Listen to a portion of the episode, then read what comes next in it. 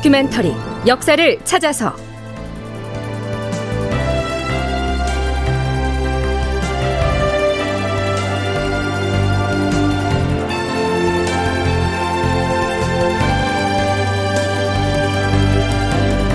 제 1103편 명과 후금의 격돌 조선 조정은 불안에 쌓이고. 극본 이상락 연출 황영선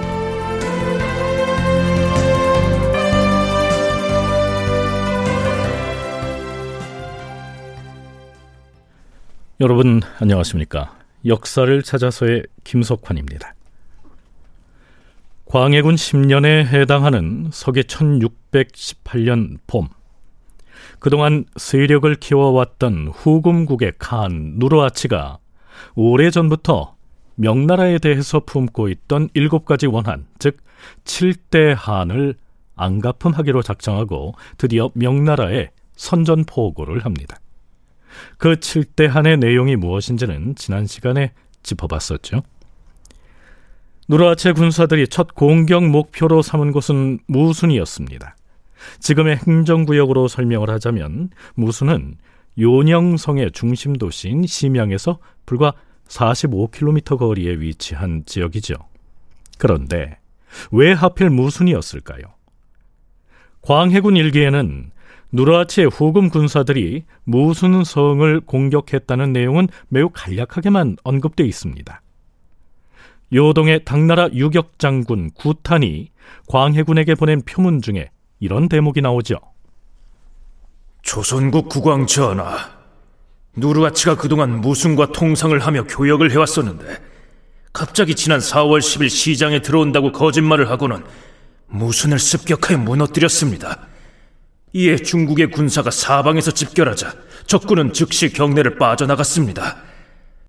그러자 우리 군대는 그들을 추격하여 국경에까지 이르렀는데 그때 누르아체의 복병들이 공격하는 바람에 그만 실패하고 말았습니다. 자, 여기서 서강대 계승범 교수의 얘기를 들어볼까요? 무슨에도 성이 있는데 정식으로 전쟁을 타고 들어가면 성문을 닫고 안 나올 거 아니에요. 그러면 싸움이 만만치 않거든요. 그러니까 평상시처럼 관례대로 봄철이니까 이제 날씨가 풀렸으니까 대규모 무역을 하자. 그러니까 성문 열어놓은 상태에서 군대를 몰고 들어가 버린 거예요. 그래서 무순을 함락합니다. 함락했지만 이제 누르와치도 이제 겁나니까 사흘 동안 노략질을 하고 철수해 버려요. 그러니까 이거를 어떻게 해석해야 할 것이냐? 누르와치가 무순을 한번 가서 한번 잽을 날려본 게 아닌가. 또 무순을 한번 전쟁해 보고 이 무순 지역의 그 명나라 수비군들이 어느 정도 좀 화력을 가지고 있고 어느 정도의 좀 능숙한 군인들인지 지형도 좀 보고 그런 식으로 한번 했던 것 같아요. 그러니까 후금 군사의 무순 공격을 재구성하면 이랬다는 얘기입니다.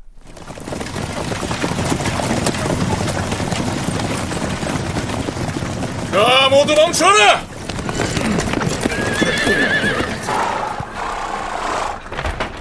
저기 보이는 곳이 무슨 성이다. 장군, 그럼 오늘은 성 안에 있는 시장에 가서 물품 교역은 하지 않는 것입니까? 몇 번을 말해 알아듣겠느냐? 오늘 우리는 명나라 사람들과 교역을 하러 성에 들어가는 것이 아니라 성 안에 있는 명나라의 군사들을 처부수고 항복을 받으러 간 것이다. 명령만 내리십시오, 장군. 우리 무적의 철기병이 당장에 성 안으로 돌진하여 지리멸렬한 명나라군을 모조리 소탕하고 서두르지 마라. 성문을 닫아 걸고 안에서 농성을 하면 우리가 무슨 수로 적군을 물리칠 수 있겠느냐? 일단 상인으로 위장한 선발대가 장사하러 왔다고 속이고 성문을 통과한 다음에 깃발을 흔들면 우리 철갑 기병이 후속으로 돌격할 것이다. 선발대는 마차를 끌고 출발하라!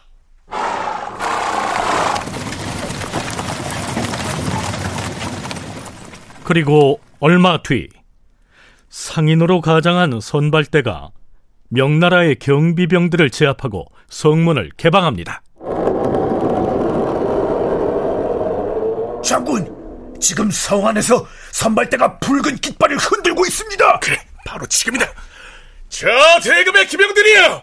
성 안으로 돌격하!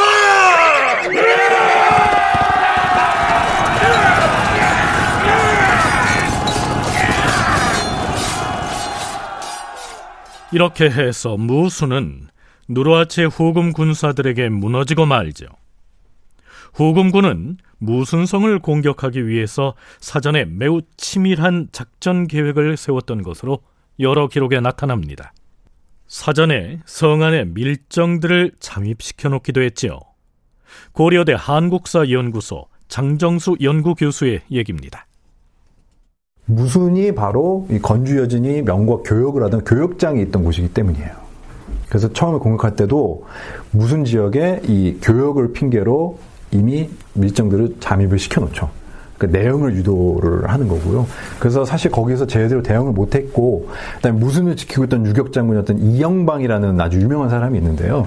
이영방이 이제 결국 백기를 들고 투항을 하고 심지어는 누라치의 사위가 되는 그런 인물입니다. 그래서 명나라 한인들 중에서 그 후금에 조력했던 사람들을 이신이라고 부르는데요. 두 마음을 품었다는 뜻이죠. 이 이신 중에 첫 번째이자 어떻게 보면 상징적인 인물이기도 한 게 이영방입니다. 그래서 이 무순을 공격해서 제압을 한 것은 어떻게 보면 이제 더 이상 뭐 평화적 교역 이런 게 아니라 우리는 조금 우리 뜻을 펼치겠다라고도 해석을 할 수 있겠고.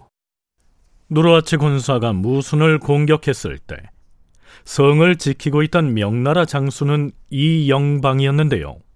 후금군에게 투항했던 그 이영방이 이후에 어떤 행보를 보였는지를 살펴보면 이렇습니다. 이영방은 원래 무순에 주둔하고 있던 명나라의 유격 장군이었는데 1618년에 누르하치 군대가 무순성을 공격하자 곧장 후금군에 항복하였다. 누르하치는 그에 대한 보답으로 이영방을 3등 부장에 임명하고 자신의 아들인 아바타이의 딸과 혼인을 하게 하였다.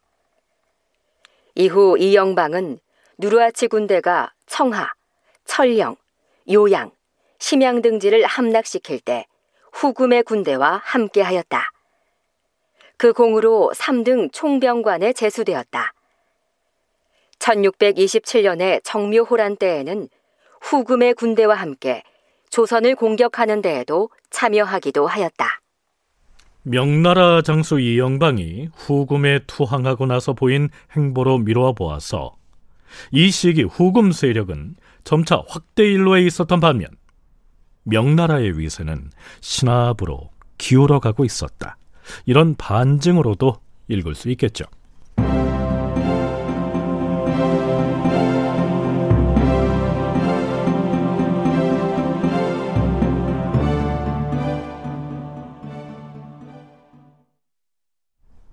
자, 그렇다면 후금군으로부터 일격을 당한 명나라의 반응은 어땠을까요?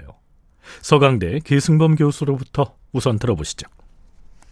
1616년 후금이라는 나라를 건국했다는 게 북경에서 볼 때는 어떻게 보냐면 이 자식들이 이제는 그동안 했던 조공척봉 관계에서 이탈해서 완전히 지 맘대로 하는구나. 그렇게 이제 인식을 시작한 것이고 그래도 한번 좀 어떻게 가나 지켜보고 있는데 역시 아니나 다를까 2년이 지나자마자 그 거짓말을 하고 급습을 해가지고 요동 동쪽에 있는 최전방 방어선 성읍 두 개를 함락시키고 약탈하고 돌아간 거란 말이에요. 그러니까 이제는 더 이상 참을 수가 없다라고 하면서 오히려 더 성장하기 전에 지금 싹을 잘라야 한다. 이런 이른바 매파, 매파가 북경에서 그 여론을 장악하게 되는 것이죠. 그러면서 이번 기회에 누르와치를 아예 그냥 제거하자. 제거하려면 군인이 많이 필요하다. 그래갖고 뭐 기록상으로는 10만 명의 대군을 일으키는 것이죠. 명나라의 조정 여론을 강경파가 주도하면서 후금을 토벌하기로 방침을 세웠다라고 했는데요.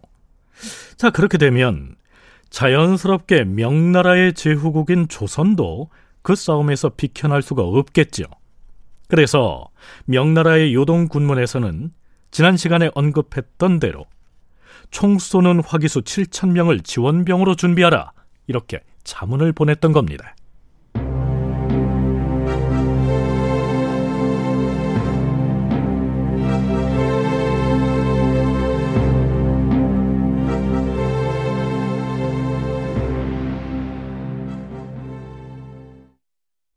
자, 그럼 이제부터는 조선 조정 내부에서 벌어진 명나라에 대한 파병 논쟁을 살펴보기로 하죠. 광해군 10년 윤 4월 16일 편전에서 열린 비변사 당상회의. 주상 전환합시오.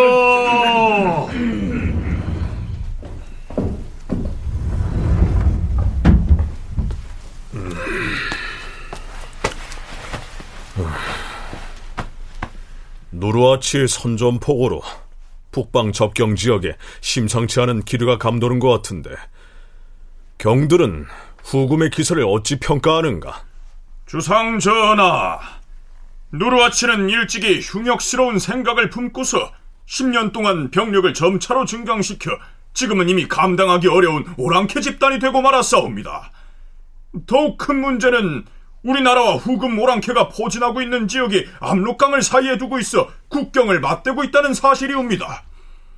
조만간 후금 오랑캐가 우리를 물어뜯을 형세를 갖출 것이옵니다.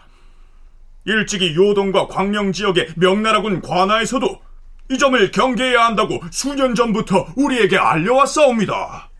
전하, 이번에 후금 오랑캐가 무모하게도 전쟁을 선포하고 중국의 영토를 침범해 들어간 것으로 볼 때 그들은 필시 중국의 변경 지역만 침략하는 데 그치지는 않을 듯하옵니다. 음, 만일 후금 군사가 병력만 치는 데에 만족하지 않고 중국과의 싸움을 확대해 나간다면 사태가 어떻게 전개될 것으로 보이는가? 비록 중국이 대군을 동원한다 하더라도 그들을 아예 섬멸시키는 것은 어려울 듯 하옵니다. 지금 중원에는 후금의 군대가 만 명만 모이면 이 세상에 대적할 상대가 없다. 이런 소문이 바다하옵니다. 주상전하, 일단 요동의 군문에서 우리 조정에 차문을 보내온 이상 우리도 속히 회답을 보내야 할 것이옵니다. 회답하는 자문에 어떤 내용을 담을 것인지는 경들이 논의하여 작성하라 하지 않았는가? 전하, 우리 조선은 중국의 외번으로서 중국 조정을 대함에 있어 사체가 엄격하고 군기가 지극히 중대하옵니다. 상국이 하는 일에 대하여 소방이 관여하여 논할 성격의 것이 아니온데 일전에 전하께서는 이뭐 말이 좀 어렵지요. 명나라의 요동 군문에서 조선에 보낸 자문에는 장차 명나라가 대군을 움직여서 후금에 대한 소탕 작전에 나설 테니 조선에서도 명나라와 연합 작전을 할 수 있도록 사전에 대비하라. 뭐 이런 내용이 담겨 있었죠. 그에 대해서 조선에서는 뭐라고 답장을 보내야 할 것인지를 논의하는 중인 겁니다. 자, 비변사의 당상관들이 광해군에게 한 말을 쉽게 풀이하면 이렇습니다. 전하, 우리는 명나라를 상국으로 받들어 모시는 변방의 제후국이옵니다. 따라서 명나라의 조정에 대해서는 깍듯하게 사대를 해야 하옵니다. 명나라가 군사를 어떻게 움직여서 후금을 공격하든 말든 작은 나라인 우리가 주제 넘게 관여하는 듯한 말을 답장에 써보내서는 한이 될 것이옵니다. 그렇사옵니다, 전하. 우리 쪽의 사례로 말하자면 그저 그들의 지휘를 받아서 군대를 보내라면 보내고 물러나라고 하면 또 그 명에 따라서 물러나기만 하면 될 뿐이옵니다. 우리는 그저 병력을 정돈하고 무기를 점검해 두었다가 지휘가 내려오면 출동할 태세를 갖추고 있겠습니다. 이렇게 회답을 보내면 될 것이오니. 이런 뜻입니다. 왜 이런 얘기가 나왔느냐고요? 광해군이 그 전에 이런 발언을 했거든요. 과인이 보기에는 중국이 아무리 대군을 발동하여 공격에 나선다고 해도 기세등등한 누르아치의 군대를 가볍게 소탕하지는 못할 것이다. 그러니 요동군도 경솔하게 정벌에 나서지 말고 다시 잘 헤아려서 만전을 기하도록 당부하는 내용을 포함해서 자문을 작성하라. 비변사의 대신들이 듣기에 광해군의 이 발언은 황제의 신하인 제후국의 왕이 감히 황제 나라의 군 사령관을 향해서 해서는 안 될 말이라고 하는 것이죠. 그러자 광해군은 그러한 대신들을 향해서 언짢은 반응을 보입니다. 후금을 토벌하기 위하여 군사를 움직일 때 만전을 기하도록 노력하라는 말은 그저 과인의 소외를 개진해 보는 것일 뿐이지 중국 조정의 군사작전에 관여하겠다는 뜻은 아니지 않은가? 경들이 입을 모아 얘기했듯이 중국이 상국이고 우리가 제후국이니 그렇게 보면 중국 조정과 우리나라는 한 지방과 같다고도 할 수 있을 터이다. 집안 식구끼리 의견을 개진하는 것이 무슨 큰 문제가 되겠는가? 다시 더 자세히 의논을 한 뒤에 말을 잘 만들어서 회답하는 자문을 작성하도록 하라. 고려대 한국사연구소 장정수 연구교수의 얘기 들어보시죠. 비변사는 약간 반자동적으로 답을 한 것 같아요. 근데 광해군이 여기서 얘기를 한 거죠. 경솔하게 정보를 하지 말고 이렇게 만전을 기하자. 뭐 당연히 누구나 할 수 있는 얘기, 다 맞는 얘기죠. 근데 문제는 뭐냐면 명도 아직 계획이 정해진 게 아니에요.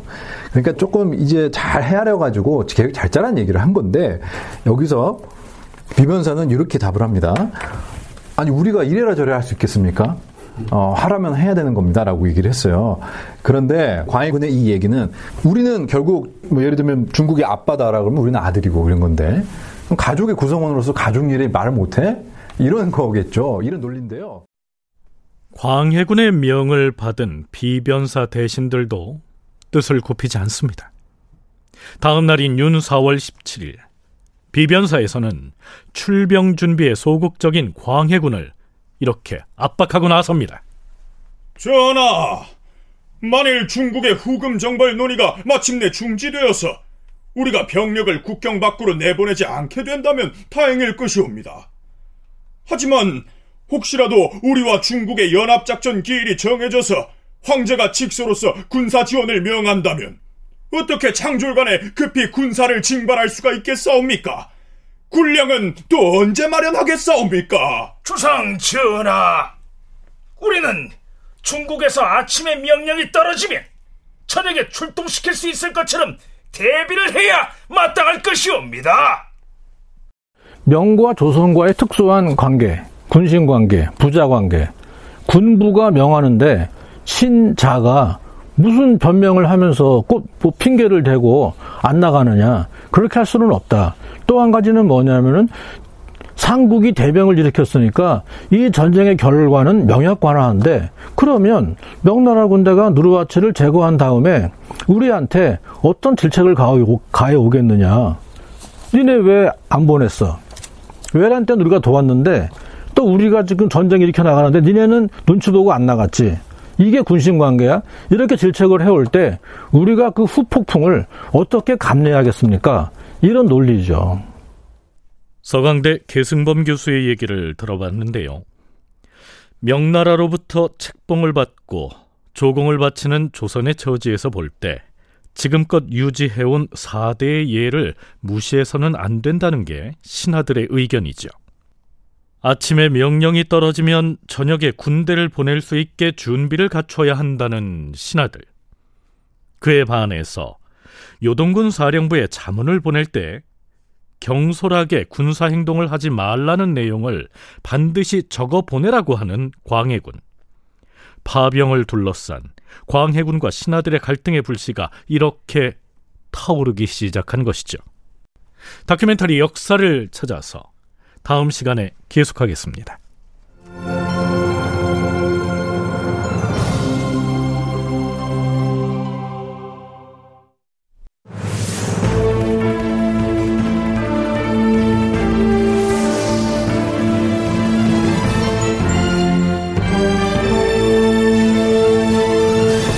다큐멘터리 역사를 찾아서 제 1103편 명과 후금의 격돌 조선 조정은 불안에 쌓이고 이상락 극본 황영선 연출로 보내드렸습니다.